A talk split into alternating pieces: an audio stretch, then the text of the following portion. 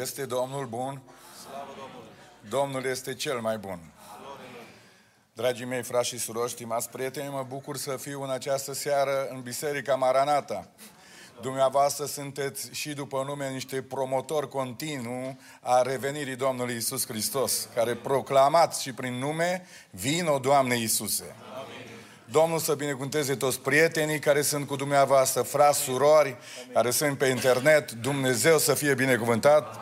Salut și păstorii care sunt aici lângă mine și un pic mai departe decât mine, pe toți slujitorii care sunt în sală, fie ca bunul Dumnezeu să ne țină în mâna Lui până la capăt. Amin. Aș vrea să deschidem Sfânta Carte Biblia încă o dată în seara aceasta, de data asta la Evanghelia după Luca, capitolul 15, de unde vom citi primele șapte versete, pagina 1009. Toți vameșii și păcătoșii se apropiau de Isus ca să-L asculte. Și farisei și cărturarii cârteau și ziceau, omul acesta primește pe păcătoși și mănâncă cu ei. Dar el le-a spus pilda aceasta. Care om dintre voi, dacă are o sută de oi și pierde pe una din ele, nu lasă pe celelalte 99 pe izolaz și se duce după cea pierdută până când o găsește? Și după ce a găsit-o, o pune cu bucurie pe umeri. Și când se întoarce acasă, cheamă pe prieteni și vecinii săi și le zice, bucurați-vă împreună cu mine, căci mi-am găsit toaia cea pierdută. Tot așa vă spun că va fi mai multă bucurie în cer pentru un singur păcătos care se pocăiește decât pentru 99 de oameni neprihăniți care n-au nevoie de pocăință. Vă invit să vă reașezați. Dragii mei, ceva mă face să cred că nu este nimeni aici care nu are nevoie de pocăință în seara asta. Și eu cred că, indiferent de starea noastră foarte bună sau excelentă din punct de vedere spiritual, uh, spunem noi românii și în general pocăiții spun asta, pocăiții adevărat, mai încape, zice, un pic de pocăință. Ziceți, mai încape un pic de pocăință? Cred că încape mai mult, da? Cine știe, poate că sunt chiar oameni super de treabă. Uh, dragii mei, stăm în fața acestui text, timpul zboară și vreau să intru în, uh, în cuvântul lui Dumnezeu și putem să uh, reașezăm în mintea noastră textul citit și dintr-o dată vedem că sunt două grupuri de oameni. Oameni, toți sunt oameni, dar vedeți câteodată unii cred că sunt un pic mai oameni decât ceilalți oameni. O să revin la asta. Primul grup, care e foarte interesant, au o motivație foarte frumoasă și foarte puternică, care ne-am dorit de fiecare dată toți predicatorii, cântăreții și Domnul ar vrea, ca să fie în inimile noastre. Uh, prima categorie se apropiau de Isus cu motivația asta. Vreau să-L asculte. Erau atât de atrași de El. Erau atât de flămânzi după El, încât au făcut așa un grup și unde era Isus s-au dus ca să-L asculte? Nu s-au dus să, să fie vindecați, nu spune asta Biblia. Nu s-au dus pentru alte motivații, nu s-au dus să spună, cum au spus o mamă, vreau copiii mei să fie generalii tăi, unul la dreapta și unul la stânga. Vreau asta, vreau asta, vreau cealaltă. Nici măcar n-a fost în inima și în mintea lui Petru care a zis, Doamne, noi am lăsat totul. Poți să ne spui ce vom primi în schimb? N-a avut niciunul dintre acești oameni o, o dorință de genul ăsta. Ci uh, oamenii aceștia spune, am venit să te ascultăm, ne, ne, vrem să auzim cuvântul tău, avem nevoie de tine. Uh, categoria asta de oameni nu sunt așa de uh, doritori în ochii oamenilor și de aplaudat. Că evanghelistul Luca îi prezintă că sunt vameșii și păcătoșii. Păcătoșii sunt păcătoși. Vameșii se pare că i-a pus într-o categorie un pic mai jos decât păcătoși. Oricum se pare că sunt niște oameni răi. Dar oamenii ăștia răi aveau nevoie de ajutor, dar oamenii ăștia răi aveau nevoie de salvare, dar oamenii ăștia răi aveau nevoie de liberare și oamenii ăștia răi aveau nevoie de bunătatea lui Isus Hristos. Să spunem toată adunarea amin. Prin ei se împlinește principiul care l-a spus Isus tot dintr-un moment de genul ăsta, spunând, atenție, n-am venit să chem la pocăință pe cei neprihăniți, ci am venit să chem la pocăință, la schimbare, la transformare pe cei păcătoși. Nu cei sănătoși au trebuință de doctor, ci cei bolnavi. Iisus Hristos este Domnul, aleluia! Așa că asta este o grupă de oameni care atât de doritori erau să asculte cuvântul lui Dumnezeu. Mi-aduc aminte de o altă categorie de oameni tot așa fascinați de predică de cuvântul lui Dumnezeu într-o asemenea măsură că l-au urmat pe Iisus undeva în pustiu și mergând departe de o localitate unde să poată să, să te aprovizionezi, au ascultat zile întregi pe Iisus predicând încât pur și simplu au depășit unul dintre cele mai puternice instincte, instinctul de foame și de sete. Și au uitat de asta, nu le-au mai trăit nici apă, nici mâncare, nimic. Vrem să-L auzim pe Iisus, vrem să-L auzim pe Iisus, vrem să-L auzim pe Iisus. Eu o să fiu atent acolo la ceas, că după ora 8 s-ar putea să fie niște mișcări. Vrem să-L auzim pe Iisus. Vrem să-L auzim pe Iisus. Au uitat de foame, de sete, de planul din seara aia, de planul din cola. Păi nu putem să stăm peste 8 când ne-am programat la restaurant, ne-am pregătit să luăm cina, trebuie să ajungem acolo, trebuie să mă cul de vreme, că dacă nu dorm de la 10 la 12, dorm degeaba, am o grămadă de proiecte, nu pot, trebuie să mă duc și din dată începe foiala. Oamenii erau topiți după Iisus, sigur că Iisus Hristos este prezent aici în adunare. Nu putem predica niciunul să ne apropiem de ce a fost Isus Hristos, dar credem prin credință că Isus este aici, că Duhul Sfânt este aici, cuvântul este aici. Și Isus uita la ei și zice, când mă uit la ei, dacă nu facem ceva să mănânce, sunt atât de dezidratați, sunt atât de flămăzi, că dacă încep să se ducă pe drum, o să se întâmple ceva cu ei. Zice, o să leșine pe drum. Așa că trebuie să le dăm de mâncare și s-a produs una din înmulțirile pâinilor. Uh, pentru că ei au uitat de ei și s-au îndrăgostit iremediabil de cuvântul lui Dumnezeu.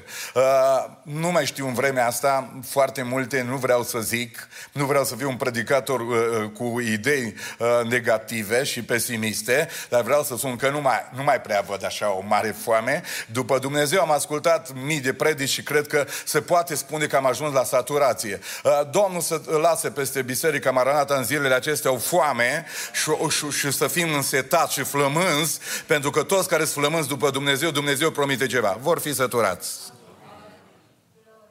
Așa că asta este categoria, asta este problema, vor să-L asculte, vor să-L audă, vor să fie ajutați, vor, uh, vor, vor, vor, vor. Lângă ei, o altă categorie, nu știu cum se numesc, o categorie selectă, pot să zic asta dintr-o mentalitate a noastră umană, pentru că erau cărturari, nu erau adunați de pe stradă. Nu era Bartimeu, uh, cerșetorul și orbu.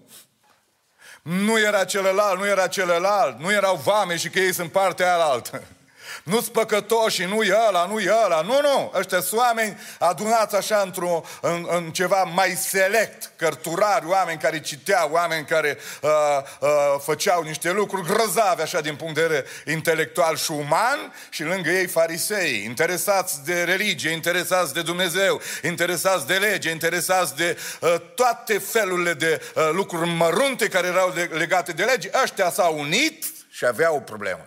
Cel puțin una. Știți ce probleme aveau? Odată aveau probleme cu grupul de care am vorbit mai devreme, mă voi întoarce la el, și aveau probleme și cu Hristosul care le vorbea la grupul ăsta. Și în dreptul lui Hristos aveau problema asta. De ce îi primește? Ca să fiu mai explicit, de ce îi acceptă? Cum să accepti o asemenea persoană?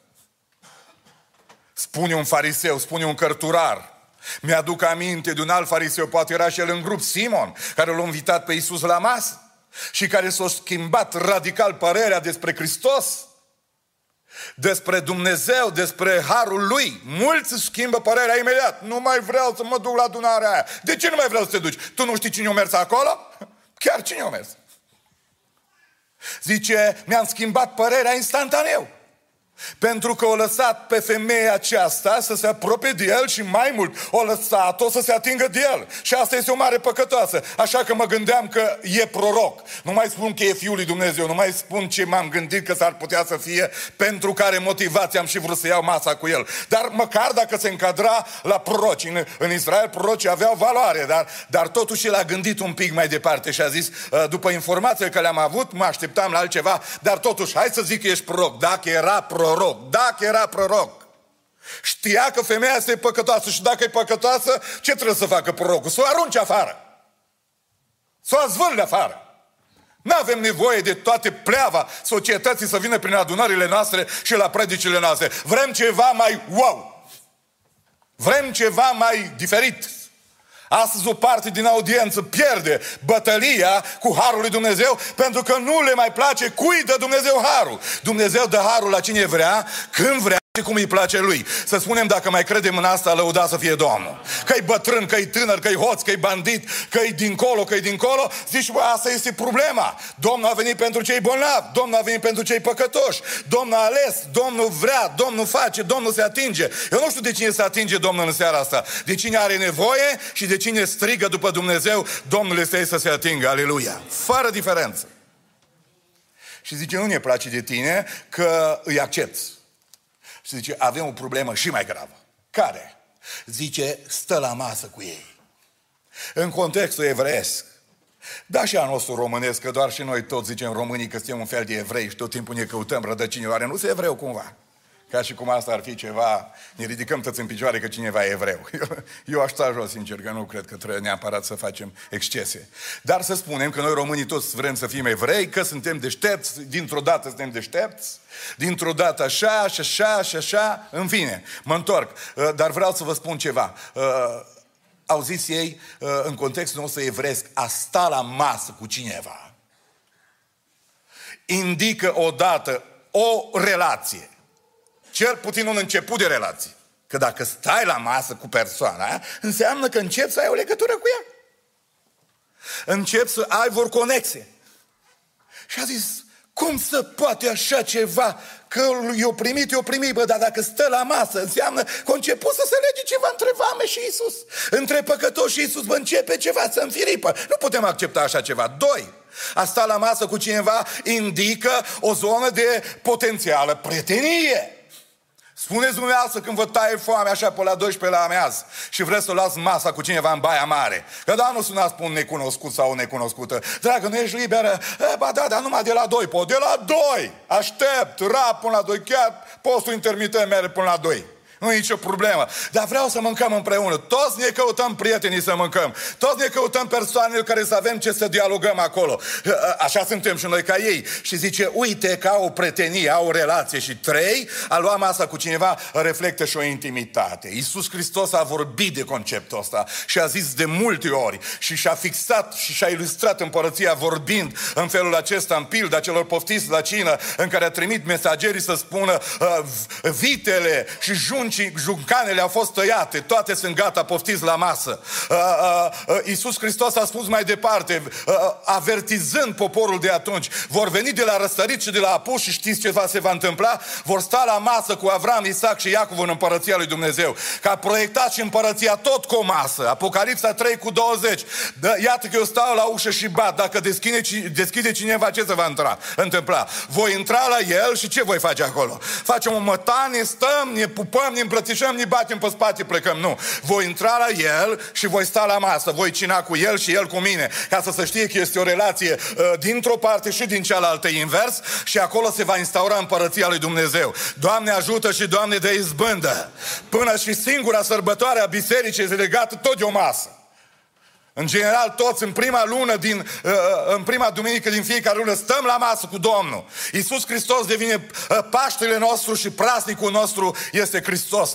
Omul a spus care a stat la cină, fericit de cel care va prânzi în împărăția lui, împărăția lui Dumnezeu. Că tot timpul masa, prânzul indică relație, pretenie și intimitate. Fie creștinismul nostru și uh, ceea ce noi credem că suntem ca și pocăiți, să se explice întotdeauna dincolo de ritualul, cu mâinile sus sau jos, dincolo de lacrimi și dincolo de multe alte tipare care ni sunt dragi, fie creștinismul și pocăința noastră să fie explicită prin relație, spuneți amin, prin prietenie și prin intimitate. Puteți să spuneți toată adunarea amin? amin.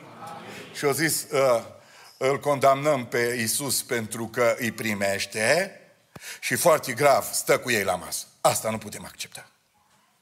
Și atunci ei, după ce au lipit etichetele astea chiar pe Isus, și-au băgat mâinile pe buzunare și au găsit o grămadă de etichete care le-au lipit pe audiența vameșilor și a păcătoșilor. Mi-aduc aminte de uh, pilda vameșului și a păcătosului prezentată tot de Luca, în care Iisus Hristos spune despre un fariseu care merge să se roage la templu și tot atunci merge și un vameș. Același text, într-o altă formă. Fariseul stătea în picioare, ca și mine, și a început să se roage în sine astfel. Dumnezeule, îți mulțumesc, Luca 18 cu 11, uh, îți mulțumesc că nu sunt ca ceilalți oameni. Și-o băgat prima mână în buzunar, o scos o etichetă și o lipit-o pe uh, o grupare de oameni. Uh, nu sunt ca hrăpăreții. S-a întors și zice, Doamne, îți mulțumesc că nu sunt uh, ca și oamenii e drept. Doamne, îți mulțumesc că nu sunt ca și preacurvarii. Și Doamne, îți mulțumesc că nu sunt nici măcar ca și vameșul ăsta. Să știți că câteodată când ne băgăm mâinile în buzunare, în loc să scoatem ce trebuie, scoatem tot felul de etichete. Știu eu despre ea, știu despre el, am auzit despre ea, am auzit despre el, am auzit despre el. Uh, și le tălipim pe frunte, ăla e așa, ăla e așa, cealaltă e așa, familia e așa, lasă, nu te băga neamul ăla, că ea de când știu niște zgârciți, pac, Aia la alții nu le place numai banii, pac. La aia la alții le place moda, pac. Aia la alții săraci lipiți pământul, nici asta nu-i bine, știți, nu? Nici cum nu-i bine, îi lipești și la ea o etichetă. Ceilalți sunt prea înfatuați, ceilalți sunt prea aroganți.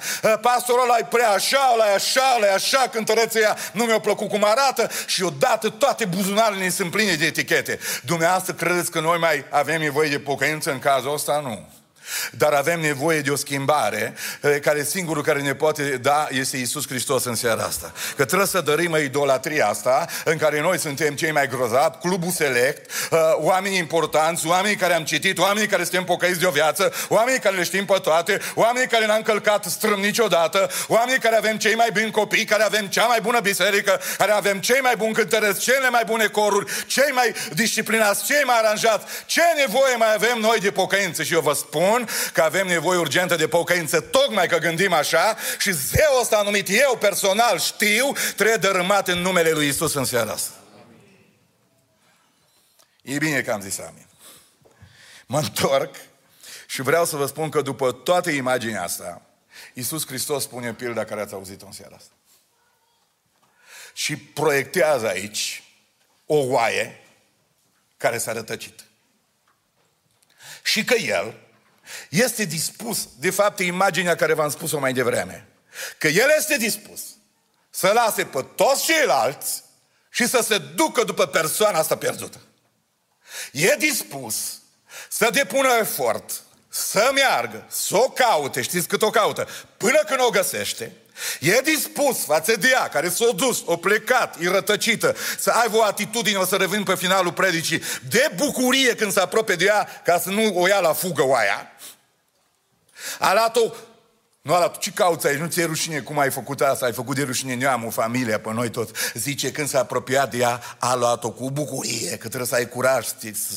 Când vin niște oameni cu săbile înspre tine, nu mai zine să...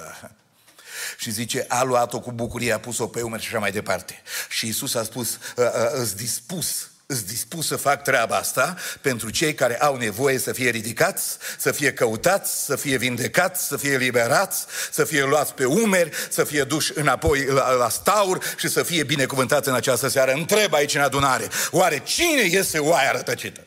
Întrebare de baraj. Cine este oaia rătăcită? Mi-aduc aminte, aici sunteți niște coriși vechi de mult.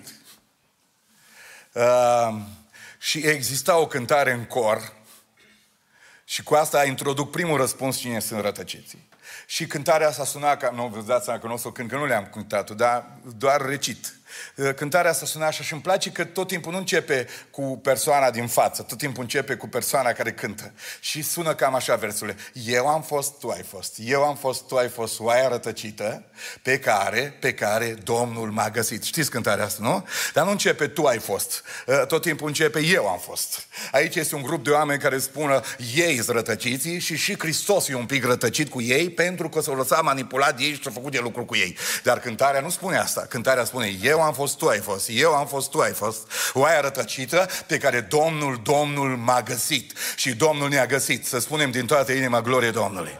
Și ca să nu mai întind coarda, vreau să vă spun, să nu vă uitați asta să jucați volei cu oamenii. Uh, ortodoxi, rătăciți aia, rătăciți ceilalți, rătăciți... Uh, bă, nu mai știm care să rătăciți la un moment dat. Jucăm volei cu rătăcirea. Atunci vă dau două texte din Biblie foarte cunoscute. Primul Isaia 53, arhi cunoscut versetul 10, în care acum o să vedem pentru cine este Domnul în seara asta. Cine este persoana care are nevoie de ridicare, de vindecare, de dragoste și de binecuvântare și chiar de mântuire. Ia să vedem. Uh, uh, Isaia 53, versetul uh, 6 îmi cer iertare. Noi rătăceam, cine? Putem să spunem toată adunarea? Noi rătăceam cu toții. Când s-o uita, zice, cine va rătăcita? Nu știu, eu nu. Noi rătăceam cu toții ca niște oi. Fiecare, nu la grup, fiecare își vedea de drumul lui prin prăpăstii, prin depărtare, las versetul dincolo, dincolo, fiecare ne-am văzut de treaba noastră. În timpul ăsta, Harul lui Dumnezeu, de aia să scoți etichetele afară din buzunare în seara asta. Harul lui Dumnezeu spune așa, dar Domnul, binecuvântat să fie numele Lui, a făcut să cadă, nu asupra rătăciților și asupra ignoranților care ne vedeam de drumul nostru, ce ne pasă nouă de Dumnezeu, ce treabă avem noi cu predica, ce treabă avem noi cu textul din această seară. Noi toți ignoranți care ne vedeam de treaba noastră, Domnul a făcut să cadă asupra Lui nelegiuirea noastră a tuturor și prin credință am fost iertați și izbăviți uh, din toată inima gloriei lui Dumnezeu. Sfântul Apostol Petru, care a gustat și el risipirea și rătăcirea, spune în prima sa epistolă, în capitolul 2, versetul 25, la fel același lucru. Căci erați ca niște oi rătăcite. Erați dar acum vine harul peste adunare și peste toți care vor, dar acum v-ați întors la păstorul și episcopul sufletelor voastre. Episcopul nostru nu e la Roma și nici în altă parte. Episcopul și păstorul sufletelor noastre este în centrul adunării și el este Isus Hristos Domnul. Marele păstor al oilor, păstorul cel bun care și-a dat viața pentru noi și pentru oi este Isus Hristos, Fiul lui Dumnezeu. Așa că toți eram rătăciți, dar ne-am întors la păstorul și episcopul sufletelor noastre și adun punctul ăsta și vă spun, știți că rătăcirea este o chestiune universală. Rătăcirea este o chestiune universală. Toți am fost rătăciți. Toți avem posibilitate să ne întâlnim cu Harul lui Dumnezeu. Întoarcerea nu e universală, nu pentru că nu există har, ci pentru că oamenii refuză să se întoarcă. Și atunci a zis Iisus, mă duc pe procente mărunte. Dacă un singur păcătos înțelege predica în această seară sau atunci și se întoarce, în cer este sărbătoare, aleluia, și este o mare sărbătoare, foarte mare sărbătoare și Iisus Hristos este prezent aici în adunare. Binecuvântat să fie Domnul. Acum, știți ce vreau să spun?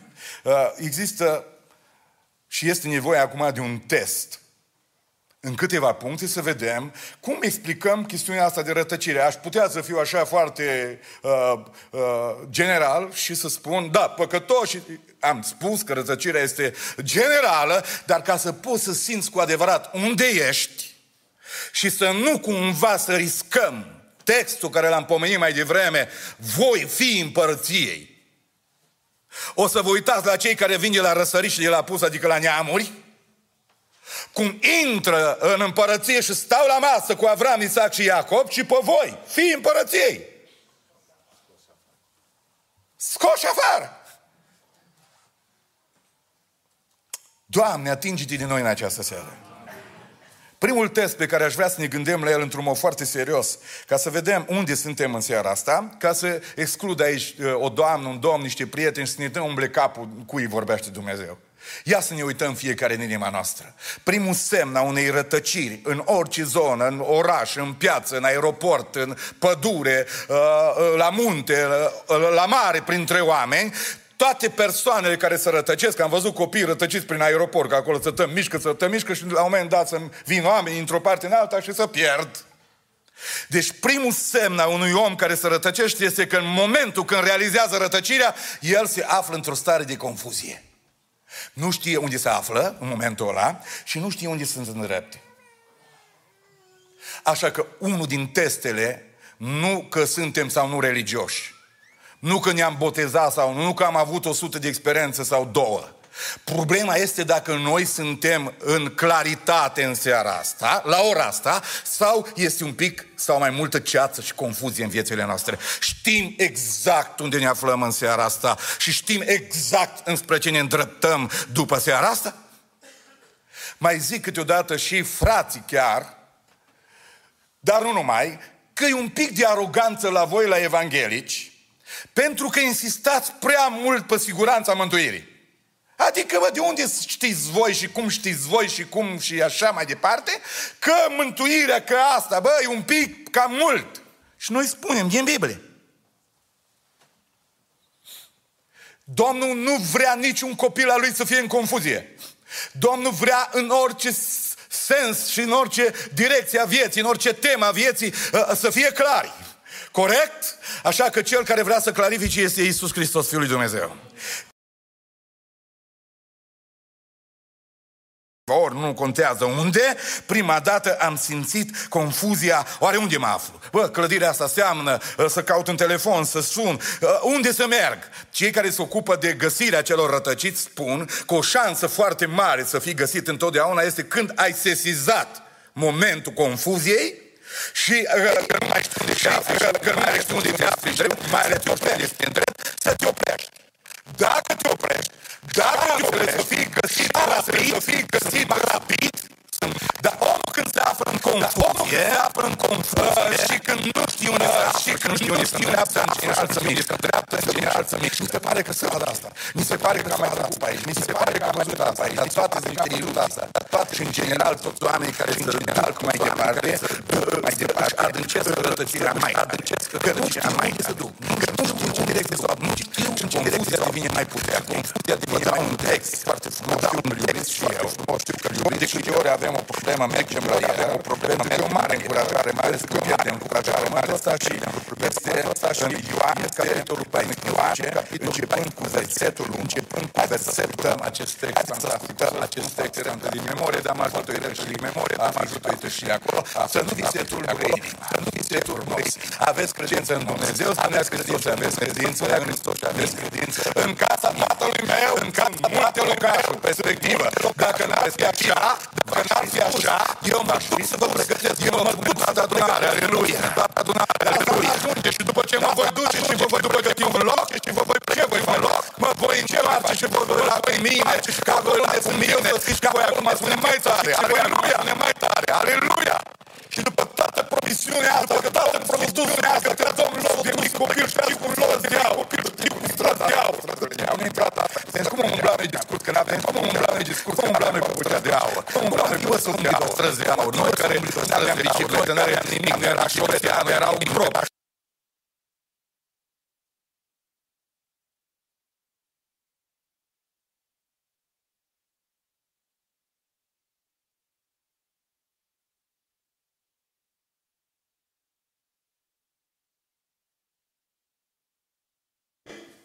Ai nicio problemă, erau bătători de picioare.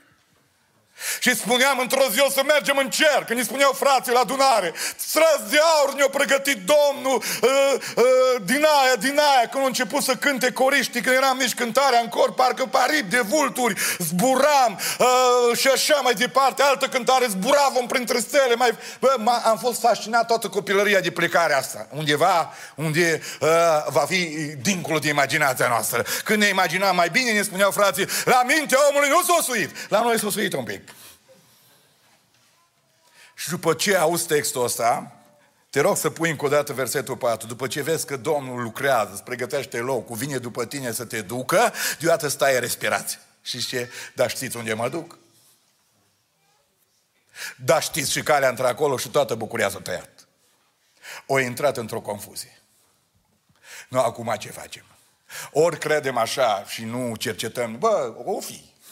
O zis unul, ă, domnul pastor, eu știți ceva, eu eu nu știu ce o să fie la final, dar vă spun așa, dacă ajung în rai, E cea mai mare surpriză din viața mea. și o să zic, wow, ce surpriză, am ajuns în rai! Și am zis, merg mai departe. Zice, dacă ajung în iad, Bă, aici nu-i de râs, dar vine să râs de răspunsul lui. Dacă ajung, dacă ajung în iad, mă opresc și zic, opa, ghinion. Nu, o să trăiești o viață gândindu-te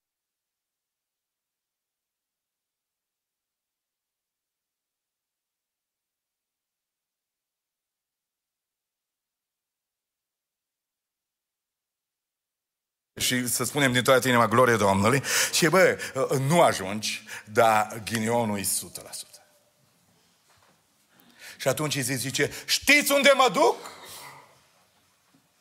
Știți care într-acolo? Deci e bun, bine să ai câte un îndoielnic pe lângă tine câteodată, nu întotdeauna. Câteodată e bun, mă, că ăsta, ăsta vorbește din îndoială. Ăștia care uh, au îndoiel, dar nu vorbesc niciodată. Ăștia cu așa că mai bine, dă mai bine dacă taci. Și eu de curând, dar cine m-a pus să vorbesc? Alții au zis, foarte bine că ai arătat că ești bărbat. Dar după aia numai tu știi cât suferi. Dar Toma, pot să proiectez asta, Doamne i-a zis Toma. Și vedeți, urmează o expresie la plural. Zice că mai sunt aici cu mine care abar n unde Și închipuiți-vă, știți cine sunt personajele astea care sunt în curcătură? Spuneți dumneavoastră cine sunt. De pe stradă? De-aia v-am zis, predica nu o pasați la nimeni. Persoanele astea sunt ucenicii lui Isus pe care i-au ales. Zice, nu știm uh, unde te duci, și dacă nu știm unde te duci, Doamne, e o logică aici. Întrebăm, cum putem să știm calea într-acolo? Suntem aici în această seară. Știți cine o aia rătăcită? Uh, personajul care se află într-o confuzie undeva într-o prăpastie azvârlită de viață, de alegerile ei proprii și nu mai știe să se întoarcă înapoi, nu știe unde se află, nu mai are busolă, nu mai are semnal, nu mai are GPS, nu mai știe să afle. Și acolo să tot învârte, să tot mișcă, cu cât să mișcă mai tare, cu, uh, rătăcirea devine mai puternică. Dați-mi voie să spun în seara asta că sunt foarte mulți creștini care tot să mișcă dintr-o parte în alta. Unii sunt extrem de mișcători, că se duc până la dans. Dar dacă îi întreb dacă mor la noapte unde te duci, s-ar putea să fii șocat. Te simți bine? Grozav, aleluia! Dacă mori, unde te duci? Dumnezeu știe Jehova, prea sfântul. Dumnezeu 100% știe. Ghinionul tău este că nu știi. Și cel care este aici în adunare este Duhul Sfânt și Evanghelia, care vrea să spună, trebuie să știi. Trebuie să știu. Și persoana rătăcită este persoana care se află în confuzie la ora asta. Uh, domnișoare care vin la biserică să plac cântările unele și altele nu. Dincolo de plăcerile noastre care vin și pleacă, dincolo de cine uh, mișcă foarte tare sau mai puțin, aș vrea să vă întreb pe dumneavoastră de la balcon și din sală, sunteți siguri unde mergeți dacă să taie firul vieții? Dacă e capătul vieții, vă duceți în locul care l-a pregătit Isus? Dacă vine Isus și aduce uh, cel mai mare eveniment al istoriei care îl așteptăm, răpirea bisericii, vine să ne ia? Simțiți că aveți locul acolo? Aveți gândirea aia de copil care am văzut-o că umblam de scurs prin cer? Era o gândire de copil, dar din cauza că ne doream atât de mult să ajungem acolo, dacă vedeam câteodată seara cerul roșu și simțeam, cred că e judecata lui Dumnezeu, justiția lui Dumnezeu și nu suntem bine și nu suntem pregătiți, acolo cum eram cu miei, pe când ne plecam în genunchi, cât aveam 14-15 ani și spuneam, Doamne iartă-ne ca să prindem răpirea, Doamne iartă-ne ca să mergem în cer, salvează-ne Dumnezeule! Iisus Hristos este Domnul. Că vreau să fim clari la 14 ani. Doamne, nu știm unde te duci, nu putem, cum putem să știm care într-acolo? Versetul 6. Iisus le-a zis, eu sunt calea, adevărul și viața. Nimeni nu vine la Tatăl decât prin mine. Să spunem toată adunarea glorie, glorie Domnului. Glorie Domnului! Cine sunt rătăciții? Nu trebuie să aruncăm, să jignim pe nimeni. Persoana care simte rătăcirea este o persoană care se exprimă. Am văzut copiii, cum spuneam, în aeroport, în momentul acela, când au intrat în confuzia asta, știți ce fac, nu? Încep să țipe. Foarte tare. Suntem prea cuminți aici în biserici. Și de multe ori în mintea noastră sunt multe confuzii. Multă ceață. Da, de ce să dai rău la imagine? Și începe să țipe copilul și țipă și țipă și nu-i român și nu știi să vorbești cu el și cine știe ce nație și te duci să duci o doamnă, mamele, să repede și să-l atingă el. Nu! Pentru că oricine ar încerca să-l ducă într-o parte, el nu acceptă pe nimeni. Până ce la un moment dat, disperat, apare mama Și când se întâlnesc două disperări, două țipăte, dintr-o dată, magnific, magic, în câteva fracțiuni de secundă, tot, totul se liniștește. Copilul și-a regăsit mama și mama și-a regăsit copilul. Familia și-a regăsit băiatul și băiatul și-a regăsit familia. Cel care se prezentă aici în adunare este cel care a creat familia umană și ne-a dus pe toți pe pământul ăsta și acesta este bunul Dumnezeu. Mâinile lui Dumnezeu Duhul Sfânt Mângâietorul care ne-a adunat aici în adunare, a câștigat o bătălie ca venit aici, pentru că diavolul a vrut niciunul să nu vezi la adunare. Dar cel care ne caută și ne dorește și ne iubește este Isus Hristos, Fiul lui Dumnezeu. Spun împreună cu voi, glorie Domnului, nu o să vă liniștiți niciodată, nicăieri. Numai în brațele lui Isus. Doi. Un al doilea test care vi-l propun să vedem cum stăm este că persoanele care se rătăcesc mai mult sau mai puțin, de un timp mai lung sau mai scurt, tot timpul a doua stare care o simt după confuzie este frica. Și apare panică. Un motiv pentru care țipă copilul că este, este frică, că nu o să-și mai găsească mama. Este frică că cineva o să-l atace. Este frică că nu mai are protecție. Este frică că a devenit dintr-o dată în mijlocul unui aeroport din München sau Frankfurt sau din altă parte, a devenit vulnerabil. La oricine și la orice. Dacă se rătăcește pe stradă sau la mare sau în altă parte, grozăvia este mai cumplită. Frica începe să domine persoana aceea. Spun precvent, cei care uh, poate ați mai auzit, din 10 persoane care vin în față când le chem pentru rugăciune, 8 dintre ele sunt dominate de frică, că au 16 ani, că au 18 ani, că sunt adolescenți, că sunt preadolescenți, că sunt femei și bărbați adulți, că sunt oameni în vârstă, frica a pus pe noi stăpânire. Și ne întrebăm, suntem în mâna lui Isus? Este Isus Domnul nostru sau doar cântăm că Isus este Domnul nostru? Este cu adevărat Isus Domnul nostru sau numai strigăm despre El că este Domnul nostru? Este Isus Domnul nostru sau numai predicăm despre El că este Domnul nostru? Atunci când David a spus următoarele cuvinte în Psalmul 23, Domnul este păstorul meu, nu voi duce lipsă de nimic. El mă paște în pășun verde și mă duce la apă de odihnă. El îmi înviorează sufletul și mă povățuiește pe cărări drepte din pricina numelui Său chiar dacă ar fi să umblu prin valea umbrei morții, nu mă tem de niciun rău. De ce? Că Tu ești cu mine, aleluia. Este cumva frica în viața ta? Este atacul de panică acolo prezent? Este forma de depresie în fața noastră și în inima noastră și în mintea noastră și în familia noastră? Există frică de oameni? Foarte mulți zice, mă tem de oameni, mă tem de cutare, mă tem de cutare. Este frică de moarte în tine? Este frică de boală în dumneata? Este frică de viitor în voi, în mine, în noi? Cel care vrea să ridice orice duc de frică și orice apăsare, cum spunea un frate să ruga aici, este Iisus Hristos, Fiul lui Dumnezeu. Domnul să ne binecuvânteze în seara asta. În psalmul 91, care este un psalm celebru, mai ales a devenit foarte celebru în pandemie, în care se spunea aproape în orice loc, versetul 5, nu trebuie să te temi nici de groaza din timpul nopții, nici de săgeata care zboară ziua, nici de ciuma care umblă în întuneric, nici de molima care bântuie ziua în amiază mare, o mie să cadă alături de tine și zece mii la dreapta ta, dar de tine nu se va apropia. Uh, dragii mei, suntem aici în seara aceasta. Fie ca Domnul să ne elibereze de orice frică. Există o săgeată care zboară ziua în amiază mare, nu știi pe cine lovește.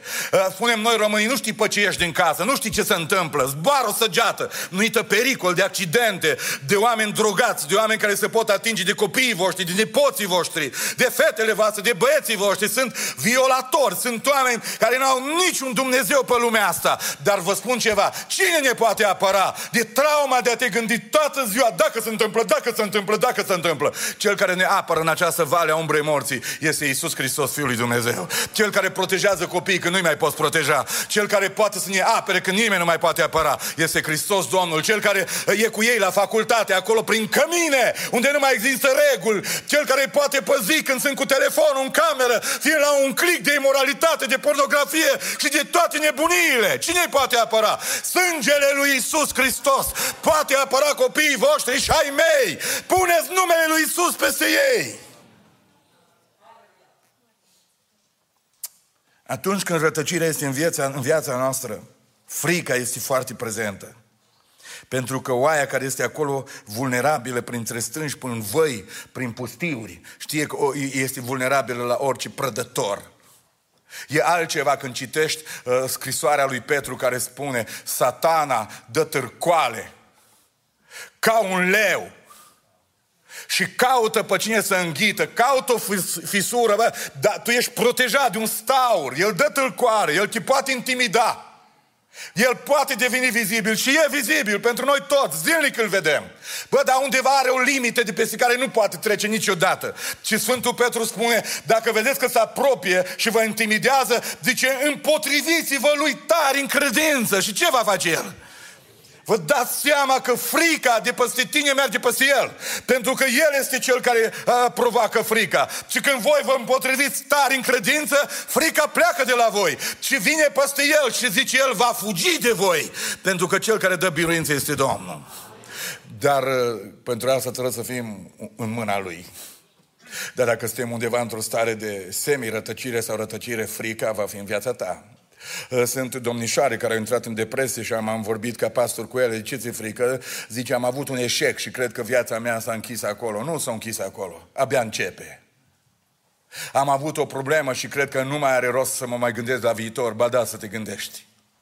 Uh, cineva uh, m-a umilit, cineva m-a abuzat verbal sau poate că și într-un alt mod, ferească Dumnezeu.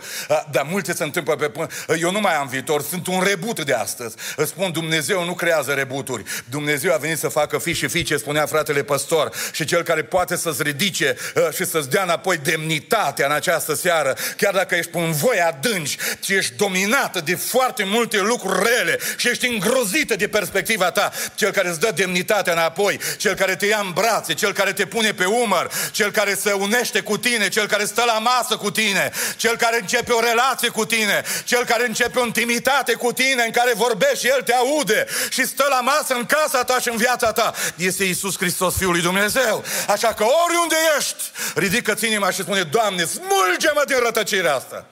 Când timpul smulge din rătăcire, smulgi din brațele fricii atacului de panică, a depresiei, a complexului de inferioritate. Pastore, m-am rugat destul, mă opresc, nu te opri. Nu te opri. Adu-ți aminte de văduva aceea care și-a pierdut soțul și n-avea pe nimeni, singură împotriva tuturor. Și a zis, nu mă las. Am zis, nu te închide într-un colț și îți plânge de milă. Nu-ți jeli viața. Luptă! Luptă! Ea avea dreptul să jelească, că era văduvă. Ea trebuia să se îmbrace în negru, să stea închisă în casă. Să nu mai între viață, nu mai vreau să trăiesc. În fiecare zi mergea la judecător fără rușine de Dumnezeu și de oameni, fără bun simț, exact cum tăți sunt în lumea asta. Și zice, făm dreptate, mai am și un pârâș care mă condamnă. Nici ăla n-are milă, că diavolul n-are milă. El te condamnă zilnic. Și în lumea asta nu găsești dreptate. Dar stăm în fața cuiva, în finalul pildei spune, oare Dumnezeu, oare Dumnezeu în Maranat gata, nu va face dreptate aleșilor lui, care strigă zi și noapte către el, măcar că zăbovește, ba da, le va face dreptate în curând. Dar va găsi credință? Va găsi luptători? Va găsi luptătoare? Sau stăm să ne plângem toți de milă că viața ni s-a dus înainte să înceapă la unii? Uh, sunt o grămadă de domnișoare că n-a început viața și de flăcăi care deja v-ați închis uh, jaluzele și a zis gata, sunt nefericită, condamnată uh, pe viață. Uh, te rog în numele lui Isus să auzi un cuvânt. Dumnezeu are pentru tine un viitor și o speranță. Dumnezeu are pentru voi un viitor și o nădejde. Chiar și cei în vârstă să nu vă lăsați, că cel care vă poate restaura viața și vă poate face plin de suc și verzi este Duhul lui Dumnezeu care este prezent în adunare. Nici dumneata nu trebuie să-ți plângi de milă, că te dor picioarele și plămânii și ai diabet, da, dar în inima ta este un suflet care nu va muri niciodată. Este chipul lui Hristos care vrea să fie în sufletul tău. Înalță-L pe Domnul unde ești cu puterea care o afli. Că cel care te caută cu bucurie este Domnul în seara asta. Slavă lui Isus. Trei. Un al treilea aspect al rătăcirii este că, uh, uh, pentru că nu ne liniștim, pentru că tot ne afundăm în pădure, pentru că tot ne afundăm în probleme și în necazuri, uh, ajungem uh, să parcurgem foarte mult efort și să, să consumăm foarte multă energie și în rătăcire apare epuizarea. Epuizarea fizică și mentală. Ați putea să mă întrebați, uh, dar de unde știți, frate Gabi, că oaia asta a fost epuizată? Pentru că nu putea nici să mai stea în picioare. Păi de ce crezi că s-a apropiat de ea și ce a făcut? Nu au zis, hai după mine. Ar fi fost sănătoasă. S-a apropiat și o luat-o. Știți pilda samariteanului, nu? Că era aproape și ce să faci cu asta aproape mor? De-aia au fost ispitiți să treacă și preotul și levitul. Zice, nu mai are rost. Cum mi-a zis un păstor înainte să meargă la operație, auzea asistentele și medici tot timpul întreba, dar câți ani are, dar câți ani are? Că dacă ai niște ani, deja reacționează mai încet, mai, știți, stimulați de vârstă. Bă, dacă e mai tânăr, hai să mai dăm șase să trăiască. Știți cum e? Și zice, am fost traumatizat de treaba asta. Zice, bine că am avut 52 de ani și tot spunea, 52! Ah! Hai să fie! Hai să fie, să-l operăm dacă are 52 de ani, dacă are uh, 72, zice, las cu trei destul. Și în Biblie scrie că cei 70 limita. Dragii mei, suntem aici în seara asta. Uh, persoana asta, uh, oaia asta, care reprezintă persoana, era epuizată efectiv. De ce veneau vami și păcătoși și se apropiau de Isus să-L asculte? Pentru că mai aveau putere, erau epuizați, erau fără busolă, erau în confuzie maximă, au făcut atât de multe rele. Cine le poate da claritatea? Cine îi poate elibera de condamnare și de frică? Iisus Hristos, Fiul lui Dumnezeu. Cine îi poate lua de jos din epuizare să-i ridice? Cine? Cel care s-a ridicat în Matei 11 cu 28 și o strigat într-o zi și să strige glasul lui prin mine în adunarea din Maranata. Veniți la mine, voi toți cei trudiși și împovorați și eu vă voi da o dignă sufletelor voastre. Să spunem toată adunarea glorie Domnului. Glorie lui Isus! Te simți un om epuizat?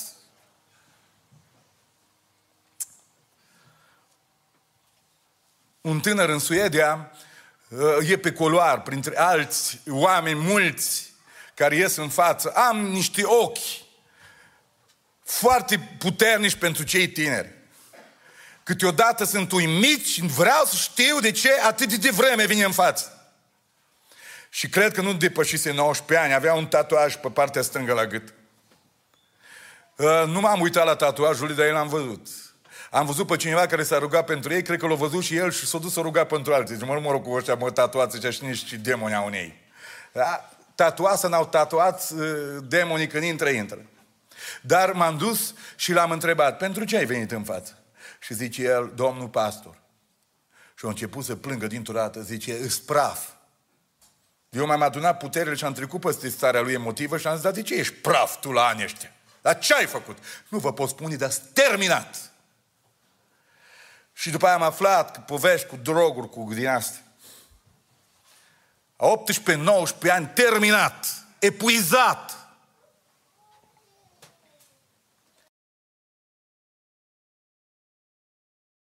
Căram un care cu fân, baloți, băgam furca, eram frigiți toți, toți eram slabe atunci, nu era nimeni gras atunci.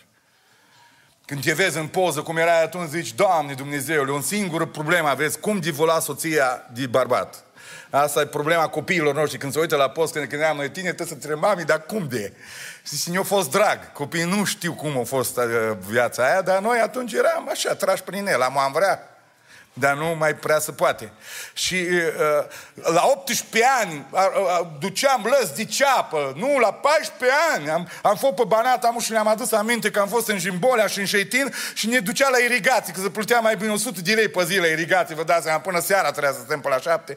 Și luam conducte de alea, bă, și le legam și le-am explicat acolo pe Banat, cum reglam aspersoarele, bă, cu, cu, cu arcul ăla acolo să bată, când se blocau, când făceau lumânare, să uitau ăștia, frate, Gabi, dar tu, pe ce planetă vii? Și am zis, 15 ani aveam când făceam asta. Când mă uit la copilul meu care are 14 ani, să repare el un aspersor acum, zice că trebuie de ce e asta?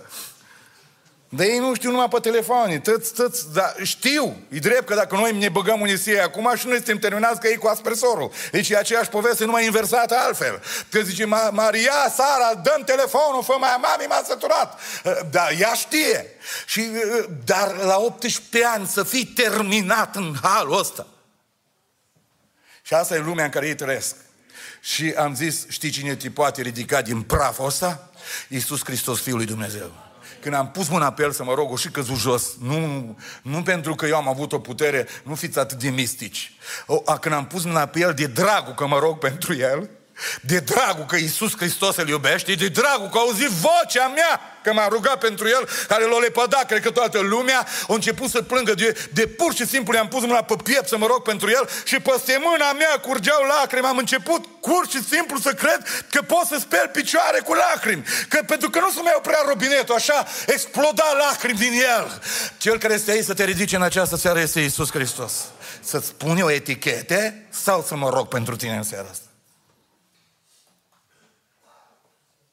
Ați fi de acord Iisus să se ocupe de persoanele astea sau sunteți împotrivă să se ocupe Iisus de persoanele astea?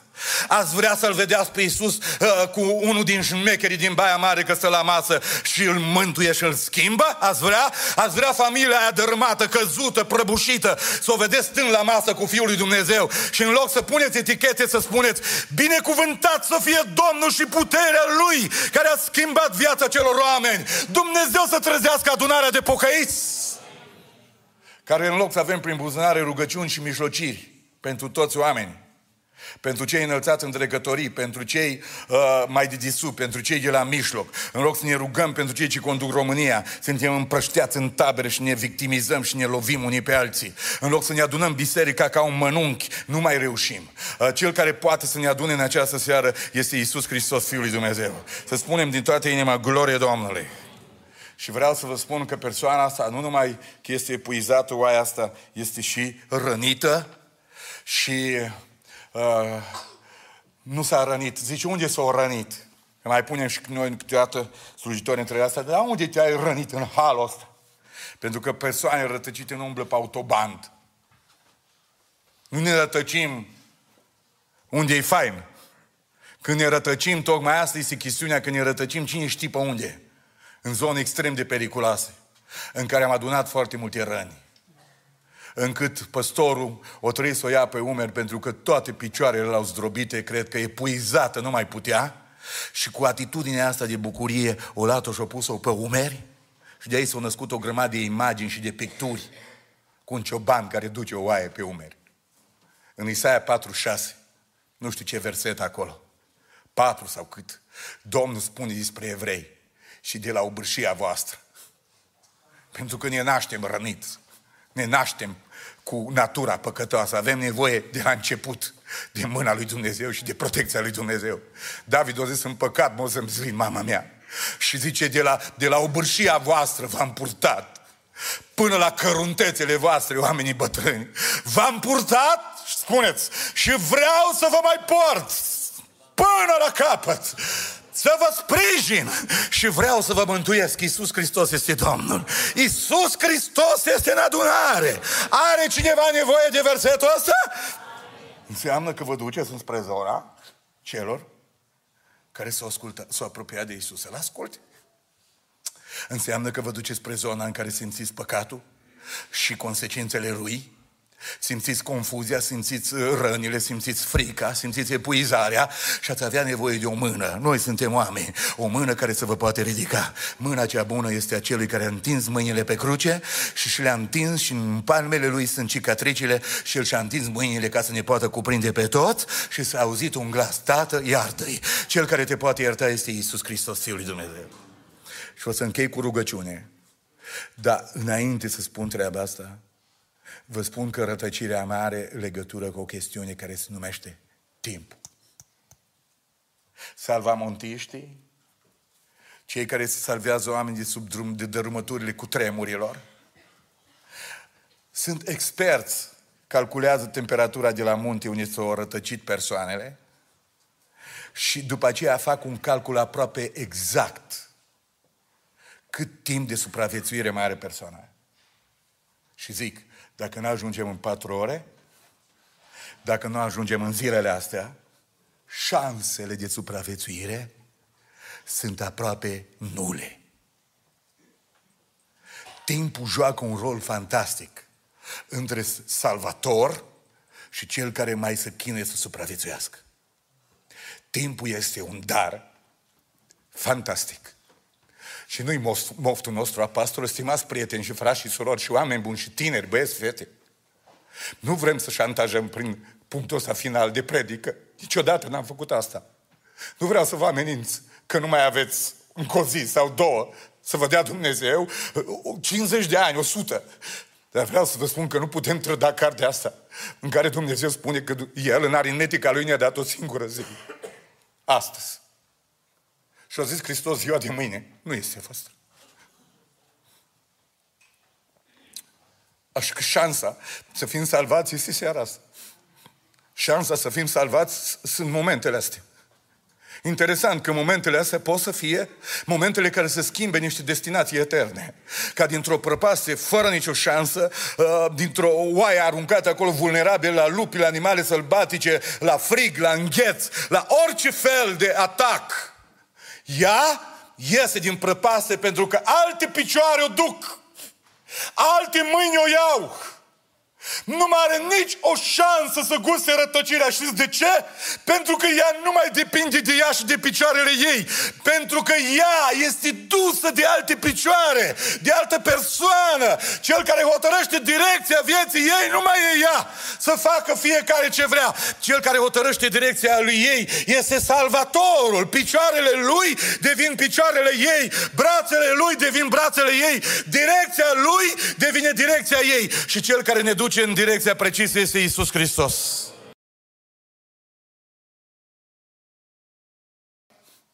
Pentru că cel care merge în fruntea oastei și nimeni nu se poate rătăci și nimeni nu poate pierde, pentru că El este lumina, El este calea, El este adevărul, El este viața, El este învierea, El este ușa, El este pastorul, El este pâinea vieții, spuneți amin, El este apa vie, El este totul și în toți. Așa că Pavel a spus, îs liber de orice frică cu privire la viitor, pentru că nu mai trăiesc eu, nu mai alerg eu, nu mai merg eu. Hristos trăiește în mine și viața pe care o trăiesc acum în trup, o trăiesc în credința în Fiul lui Dumnezeu, care m-a iubit, m-a căutat, adaug, m-a salvat și s-a dat pe sine însuși pentru mine. Să spunem toată adunarea gloriei lui Dumnezeu. Iisus Hristos este Domnul. Știți cum am pornit? Cu două grupe de oameni. Unii bucuroși că Iisus îi acceptă. Fericiți că le vorbește. Nu să simt deloc stingheri că ei sunt păcătoși și Iisus uh, e sfânt, ci spun în sfârșit, am venit la cineva care ne poate ajuta. Stau liniștiți și cu minți și se bucură, apoi fac un pas mai departe pentru că Iisus le dă senzația și după aia a, a, realitatea că El nu vrea să stea la distanță de ei, că nu-li jenă de ei, că vrea să vină mai aproape și te trezești într-un final în text cu El la masă. Iar predica din această seară o las sub fraza asta. Iisus, păstorul care stă cu tine la masă. Azi și într-o zi va sta cu dumneata și cu tine în eternitate. Că cine stă azi cu el la cină, va prânzi cu el în împărăția lui Dumnezeu. Dar dincolo văd un alt grup care contestă alegerea ta și și alegerea lui, care nu pot, să, nu pot să suporte imaginea asta de apropiere și toată viața o să stea acolo să cârtească. Toată viața o să stea acolo să spună lucruri. Și din cauza lor, niciodată să nu vă lăsați influențați ci întotdeauna să vă lăsați influențați de cel care v-a căutat și v-a găsit, care caută și găsește, care vă împrățișează, vă iartă, pentru că singurul păstor care și-a dat viața pentru voi este Isus Hristos, Fiul lui Dumnezeu. El este păstorul și episcopul sufletelor voastre. Și aș vrea din această seară să știți că nu mai sunteți rebuturi, că nu mai sunteți un nimeni, că cel care este episcopul sufletelor voastre și păstorul vostru este Isus Hristos, Fiul lui Dumnezeu și El vă dă garanția vieții veșnice. Haideți să stăm ridicați cu toții pe picioare și frații păstori și fratele Ovidiu mi-au oferit posibilitatea asta, nu că nu sunt obosit, ci mi-au zis că dacă simt din partea Domnului să fac o rugăciune, să o fac și totdeauna simt. Haideți să stăm cu capetele plecate. Înainte să rostez rugăciunea asta, pentru cei care poate sunteți aici și sunteți cumva în confuzie, pentru cei care sunteți aici și nu știți în ce direcție să vă îndreptați și nici măcar unde vă aflați în momentul ăsta din viață, Dacă sunteți aici în această seară și frica și panica și depresia și-a, și-a făcut colț și-a încolțit în mintea dumitali și te simți epuizată și fără direcție și tinere și tânără fără direcție, șecul a venit prea devreme și spui ce va fi cu mine dacă ești aici în seara asta, dacă sunteți aici și viața v-a epuizat și sunteți atât de trudiți și atât de împovorați și împovorate că nu vă mai puteți ridica, că sunteți aproape morți. Uh, vreau să mă rog pentru dumneata și pentru tine în această seară. Dacă sunteți aici și frica și panica atât de puternică este dacă sunteți aici și rănile sunt atât de accentuate și de puternice și simțiți că singurul care vă poate da vindecarea este Isus Hristos Domnul, pentru toate persoanele astea vreau să mă rog în seara asta și dacă nu veți rușine uh, de gloata care v-ar putea judeca, v-ar putea arăta cu degetul, dacă vreți să fiți primite și primiți de Cel care vă iubește cu adevărat și a venit aici lângă dumneata în seara asta, acolo unde sunteți, vă rog, fără să vă uitați unii la alții, să păstrăm intimitatea, dacă sunteți acolo și vreți o rugăciune și v-ați găsit undeva în predica din această seară, vă rog să țineți o mână ridicată sus și vreau să mă rog pentru dumneavoastră. Mulțumesc foarte mult la balcon, mâini multe ridicate în sală, bărbații, o, binecuvântat să fii, Doamne, nu pentru că-ți mâini ridicate, pentru că Cel care este aici să-și întindă mâna peste și pentru mâinile ridicate este Isus Hristos, Fiul lui Dumnezeu. Doamne, Tată, în numele lui Isus Hristos, Doamne, te binecuvântăm toată adunarea maranată în această seară.